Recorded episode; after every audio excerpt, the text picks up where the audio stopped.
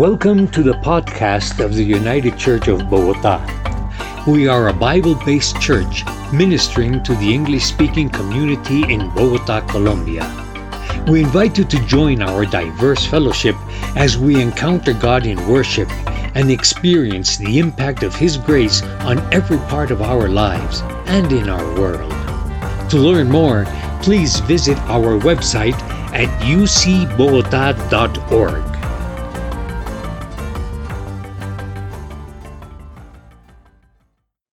Good morning, everyone. Good morning again. If you have your Bibles, we'll be turning to Genesis 41. Genesis 41. And so we're going to continue to talk about the story of Joseph, the life of Joseph. That's a series that we're on for the past few weeks. We're going to continue that study. And last week in our sermon, we talked about that in the middle of uncertainty, especially with what was happening in Genesis 40, we looked at there was some uncertainty, but in that we saw Joseph's knowledge, right? We knew that Joseph knew that his ability to interpret dreams came from God.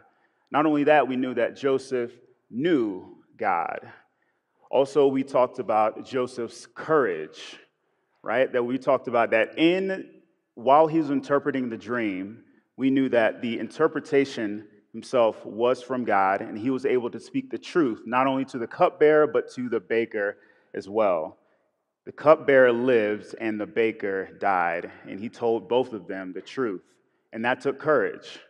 We also looked at Joseph's desperation, right?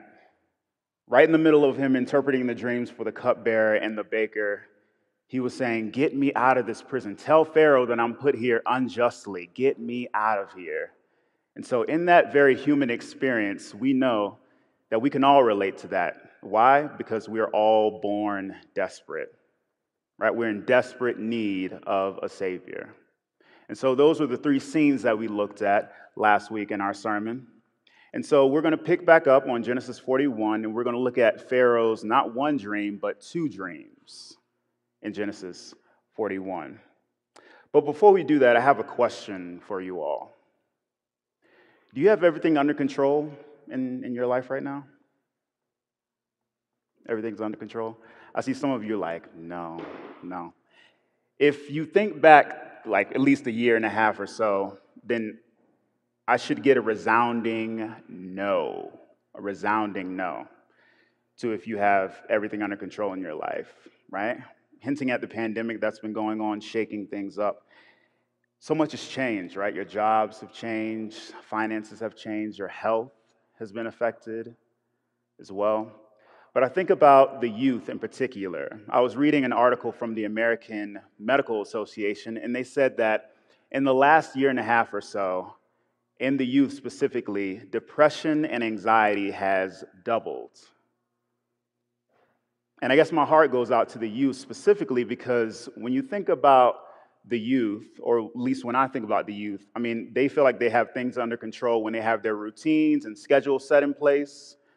But when you have a pandemic, you take that and you throw everything up on its head. What does that look like? Missed milestones, birthdays that people can't join in and celebrate with. You also have the whole, jumping in back in school in person and then going back to remote learning and then going back to school and then going back remote. Also, there's this social distancing, which for some people, some youth, it's social isolation. So if you were to ask that question, do you have everything under control? They would say no too. In this passage, there are some things that are out of people's control. There are some things in this passage that are out of Joseph's control. There are things that are out of Pharaoh's control, even the nation of Egypt's control. But in that, we're going to see God's providence shine through, and how that's leading us all to His mission. So that's how I'm going to split up Genesis 41, looking at God's providence and God's mission. Just a quick heads up, this passage is pretty long. So as I'm reading it, I'll break up the passage into two scenes, and I'll skip the couple of verses where Pharaoh is repeating his dreams to Joseph. So that's how I'll break it up. And so, if you have your Bibles, we'll start off with Genesis 41. When 2 full years had passed, Pharaoh had a dream. He was standing by the Nile, when out of the river there came up 7 cows, sleek and fat, and they grazed among the reeds. After them, 7 other cows, ugly and gaunt, came up out of the Nile and stood beside those on the riverbank. And the cows were ugly and gaunt. They ate up the 7 sleek, fat cows. Then Pharaoh woke up. He fell asleep again and had a second dream. 7 heads of grain, healthy and good, were growing on a single stalk. After them, 7 other heads of grain sprouted, thin and scorched by the east wind. The thin heads of grain swallowed up the 7 healthy, full heads. Then Pharaoh woke up. It had been a dream. In the morning, his mind was troubled, so he sent all the magicians and wise men of Egypt. Pharaoh told them his dreams, but no one could interpret them for him. Then the chief cupbearer said to Pharaoh, "Today I am reminded of my shortcomings. Pharaoh was once angry with his servants, and he imprisoned me and the chief baker in the house of the captain of the guard. Each of us had a dream the same night, and each dream had a meaning of its own. Now a young Hebrew was there with us, a servant of the captain of the guard. We told him our dreams, and he interpreted them for us, giving each man the interpretation of his dream. And things turned out exactly as he interpreted them to us. I was restored to my position, and the other man was impaled." So Pharaoh sent for Joseph, and he was quickly brought from the dungeon. When he had shaved and changed his clothes, he came before Pharaoh. Pharaoh said to Joseph, "I had a dream, and no one can interpret it. But I have heard it said that when you hear a dream, you can interpret it." "I cannot do it," Joseph replied to Pharaoh, "but God will give Pharaoh the answer he desires." Let's jump down to verse 25.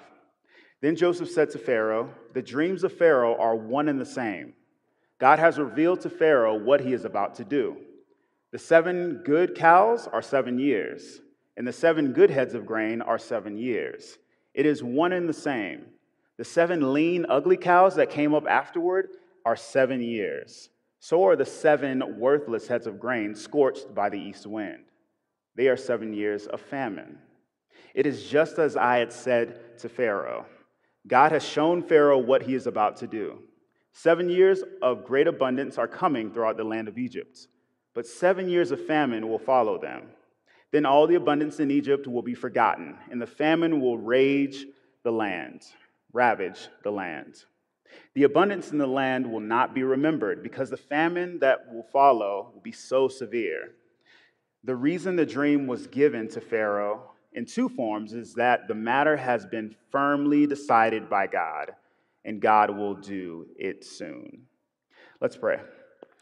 Father God, first of all, we want to thank you for your word. Thank you that we're able to see how you have the favor on Joseph, even in this passage, where we can't understand quite everything or explain everything in this next half hour. We want to thank you that we are seeing a providential God and a God who is on his mission, and that involves not only Joseph, but involves us, believers of you, as you spread your kingdom. So make clear your word today. Encourage us and challenge us to know your word better. Allow us to hear more clarity as we reflect on your word with our family and friends throughout the week. And above all, let your name shine in our lives and be glorified in our lives. In Jesus' name we pray. Amen. So the first verse, if you caught it, the first verse said that there were 2 full years that went by, and Joseph was still in prison. 2 full years. He was forgotten. I want to take a moment to mention this sort of very small mention in a very big passage that covers a span of several years, because 2 years is an exceptionally long time, especially when you've been put in prison unjustly. And so if you remember from last week, after Joseph interprets the dream from the cupbearer and the baker, they leave, and Joseph is forgotten. And so now we have Pharaoh's dream, not just 1 dream, but 2 dreams. His first dream, you have the 7 cows by the riverbank that are eaten and swallowed up by 7 unhealthy, malnourished cows. It's a pretty trippy dream, if you ask me. So he wakes up, he's a little startled by that, and then he goes back to sleep and has a similar dream. 7 really healthy heads of grain that are sprouted out and that are consumed by 7 pieces of grain from the east wind. And so before I get into the interpretation of those dreams, let me ask you all, where did those 2 dreams come from? They came from God, right? And so if you look at it, if you look at verse 25, it says, "Then Joseph said to Pharaoh, the dreams of Pharaoh are one and the same, and God has revealed to Pharaoh what he is about to do." Those dreams come from God. And this answer will be pretty important as we delve more deeper into our passage. So Pharaoh wakes up after he has those 2 really weird dreams, and he goes to summon these magicians and wise men and interpreters to see if they can interpret those dreams he had. But if you catch in the scripture, none of them could interpret the dream either. But that's really interesting. The people that were supposed to be able to at least interpret dreams can't interpret his dreams. Do you think that's coincidence? Was his dream, or at least did it sound too elaborate for them to interpret? I don't think so. I don't think so. But here's what's interesting. As he's going around scrambling, talking to the magicians, the interpreters, wise men, the cupbearer is with Pharaoh. And if you notice what he says in verse 9 through 13, all it took was for the Pharaoh to say, "I had 2 dreams that can't be interpreted," for the cupbearer to remember that it took him 2 years to remember what Joseph urged him to do. The cupbearer forgot Joseph's request to be taken out of prison. He forgot. So 2 years passed. But the cupbearer also forgot something else.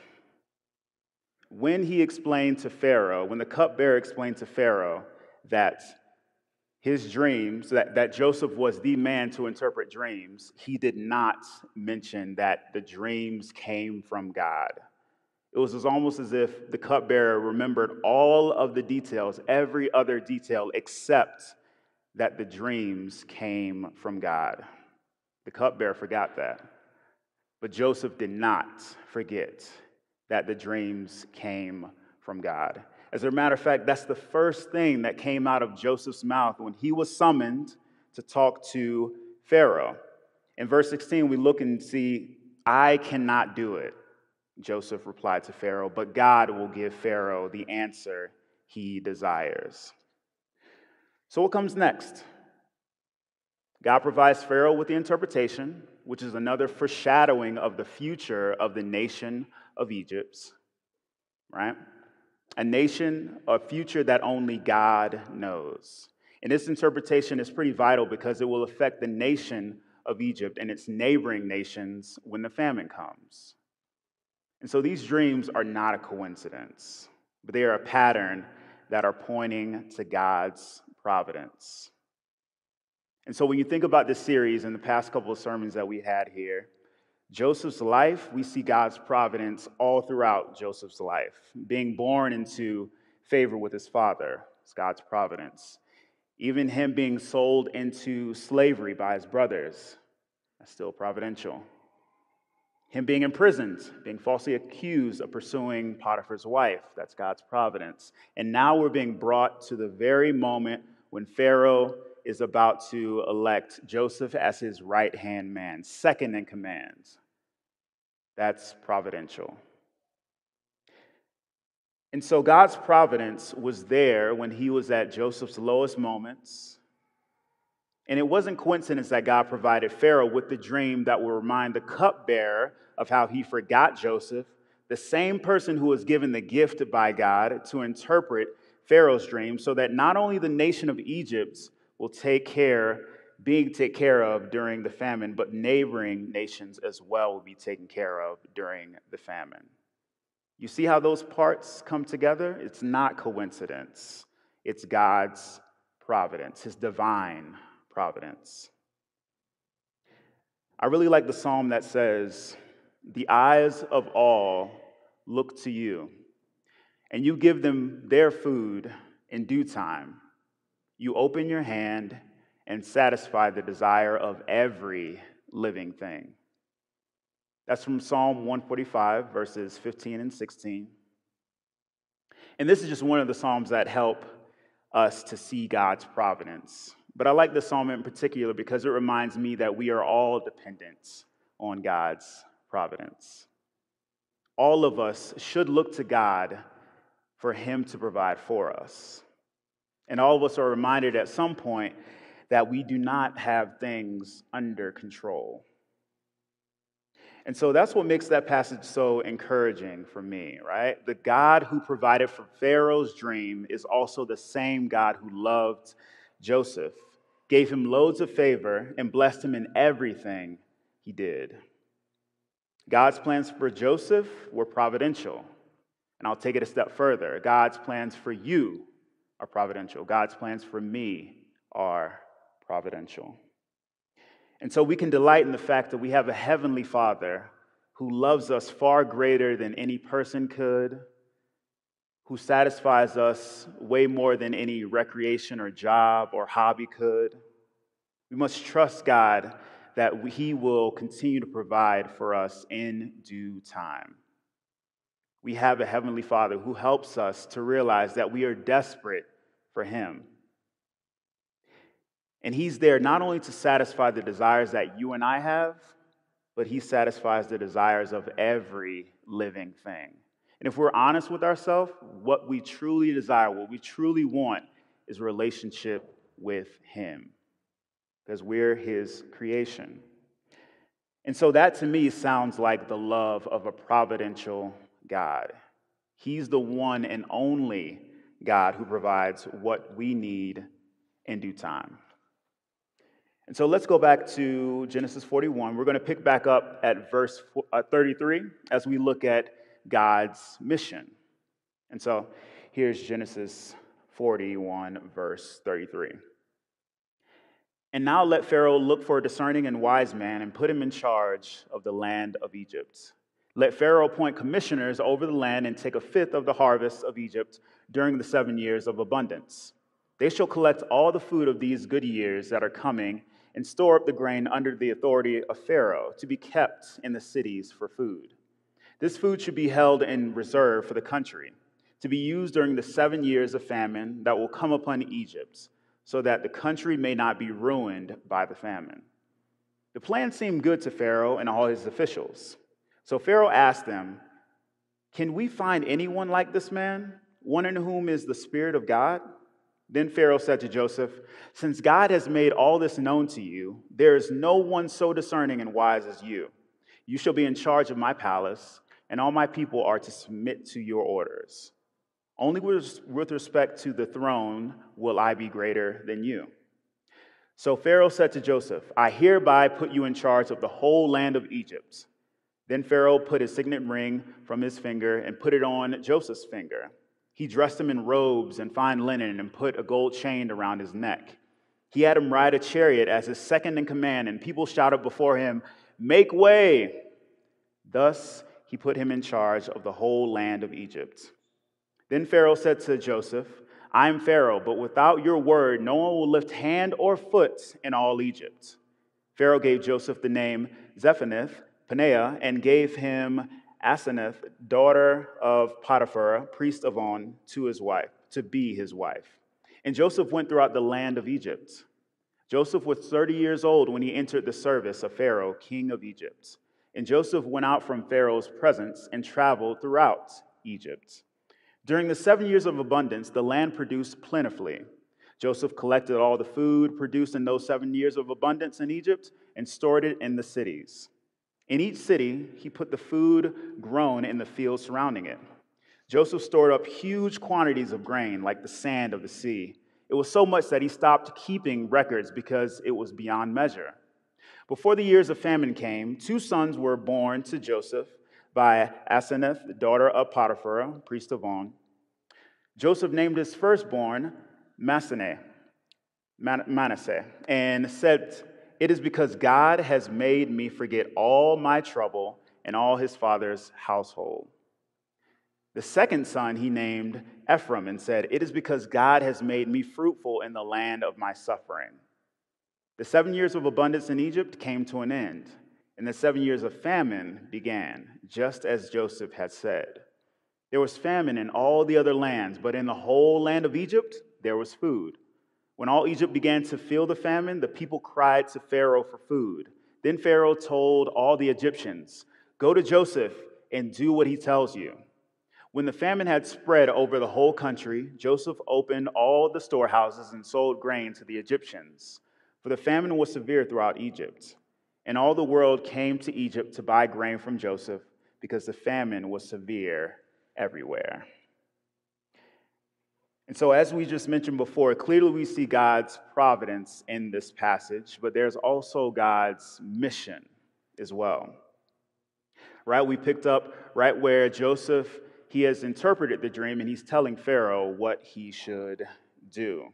Right? And then Pharaoh notices that Joseph has the Spirit of God and immediately makes him his advisor, his right-hand man, the second in command.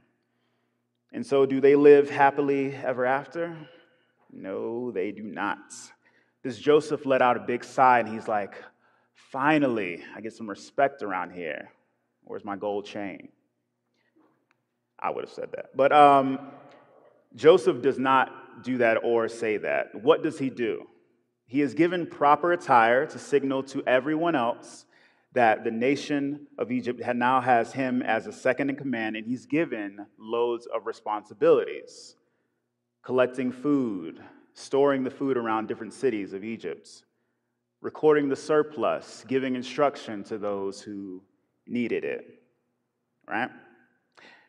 And I think those things can all remind us that he continues on the Lord's mission. He continues on the Lord's mission.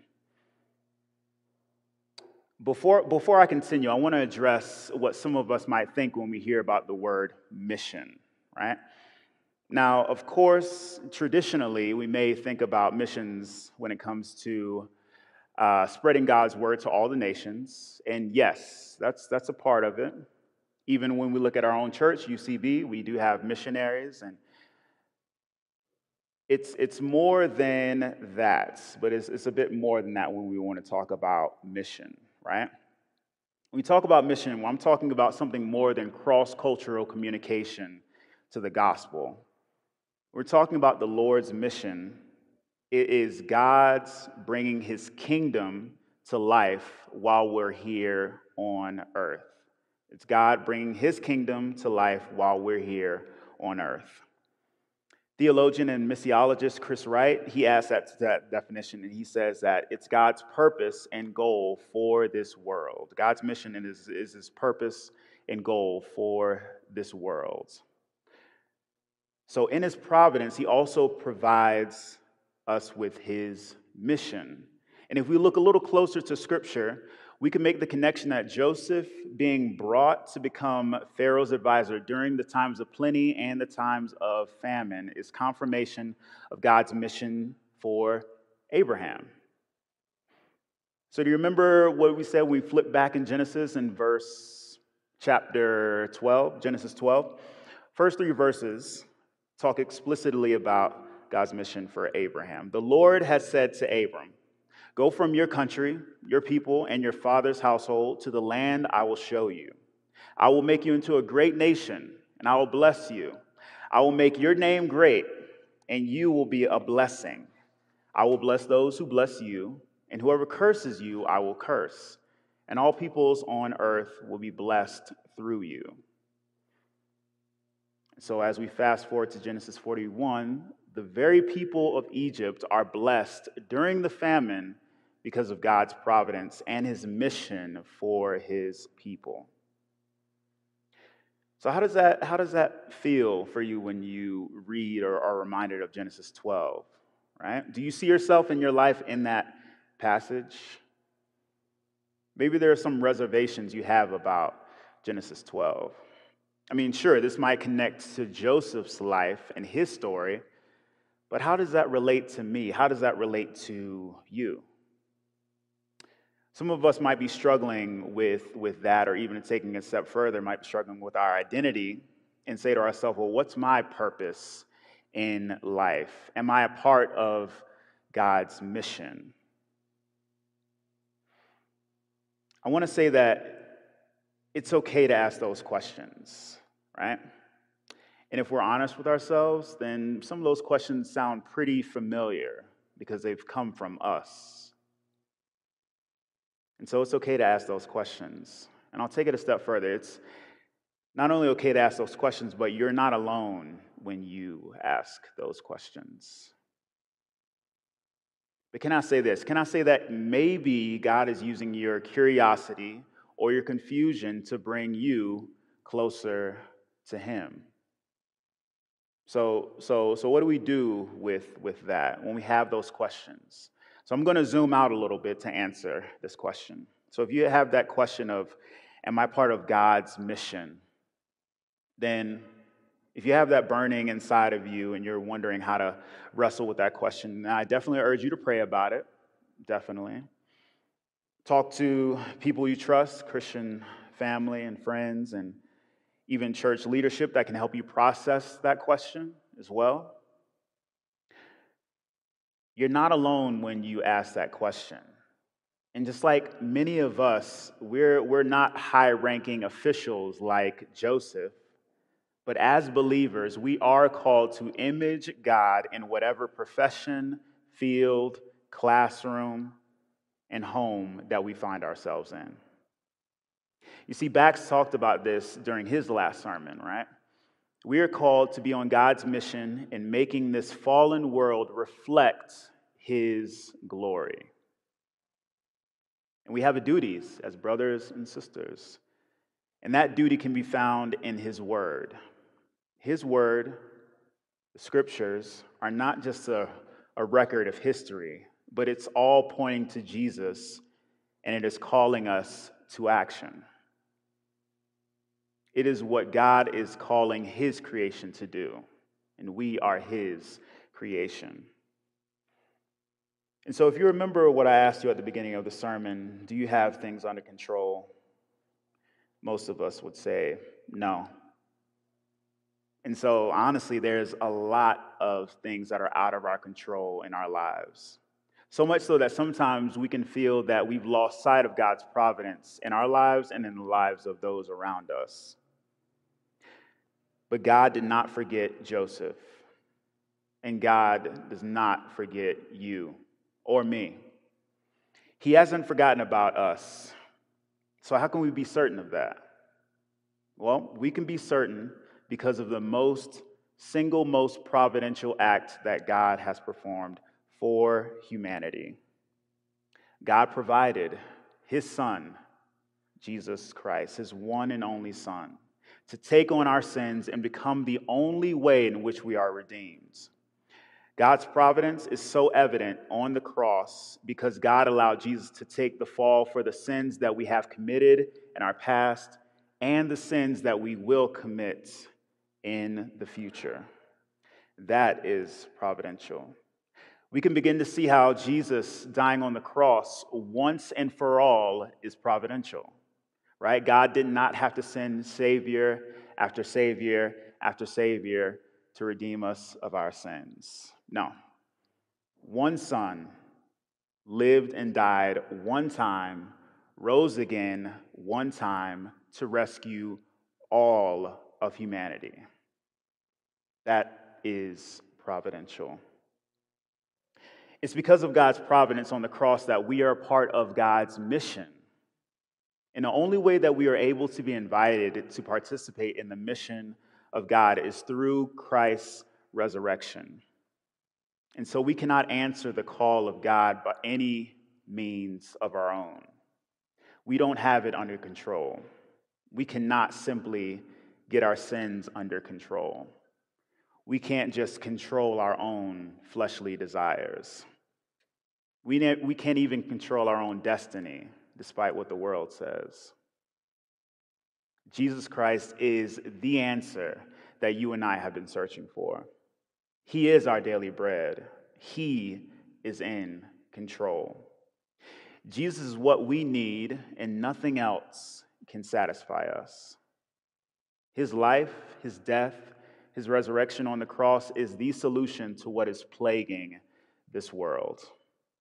And because of the fall, we are born into this world knowing one thing for certain, that there is a serious problem with humanity and the world around us that cannot be fixed by human labor or technology or even the hope in the next generation.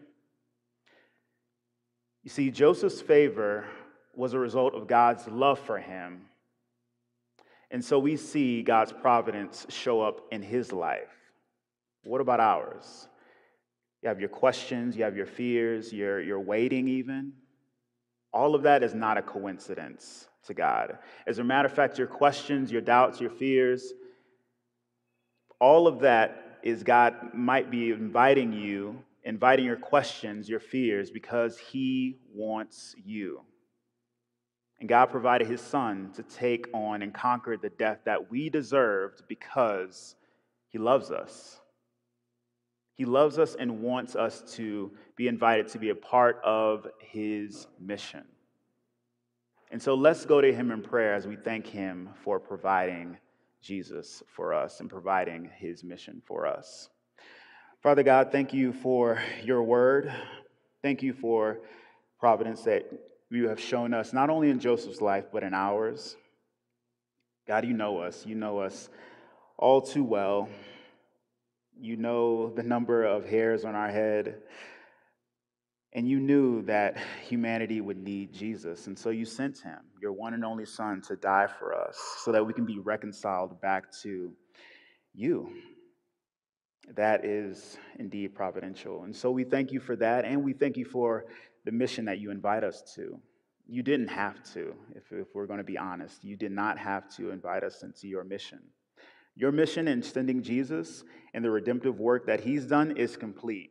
But as we live life on this earth, we're still accomplishing that mission, which is to reflect your character and your glory here on this earth. And we consider it a privilege to do that. And so as we go home and meditate on this word, help us as we're on your mission. Help us to wrestle with our questions. Help us to see ourselves in your providence and your mission, not only in the life of Joseph, but in our lives. Help us with that. This can only be done by your power and your grace. So we ask for that. In Jesus' name, amen. Thank you for listening to our podcast. If you would like more information or would like to support the ministry of UCB, please visit our website at ucbogota.org.